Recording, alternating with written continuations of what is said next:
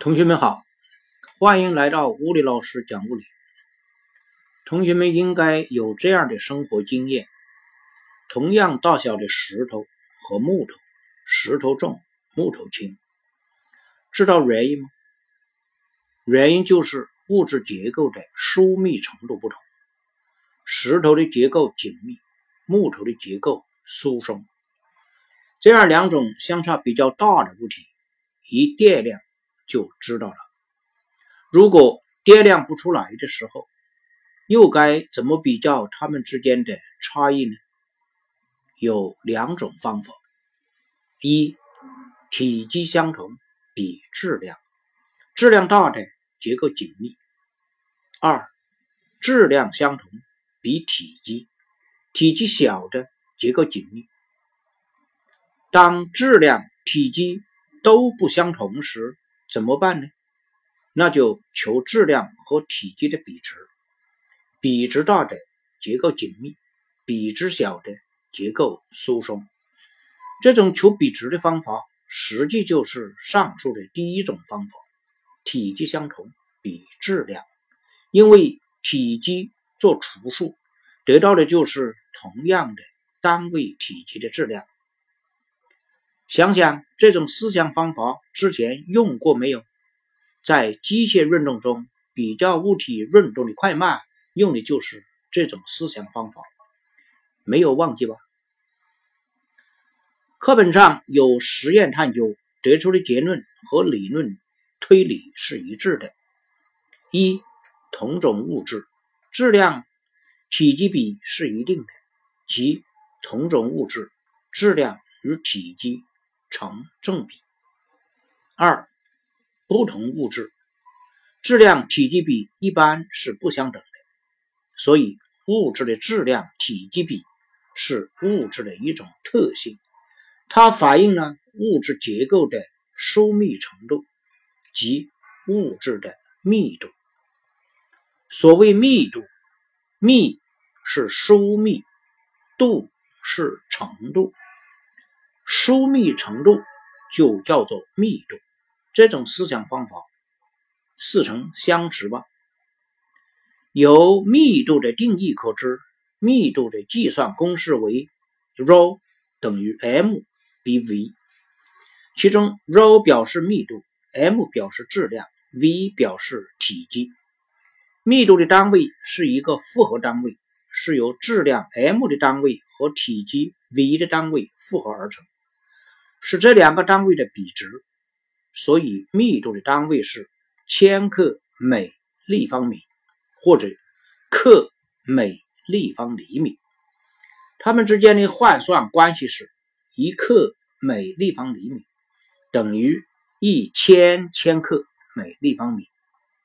这也不用死记，把一千克变成十的三次方克，一立方米。变成十的六次方立方厘米，然后约分就可以得到它们之间的互换关系了。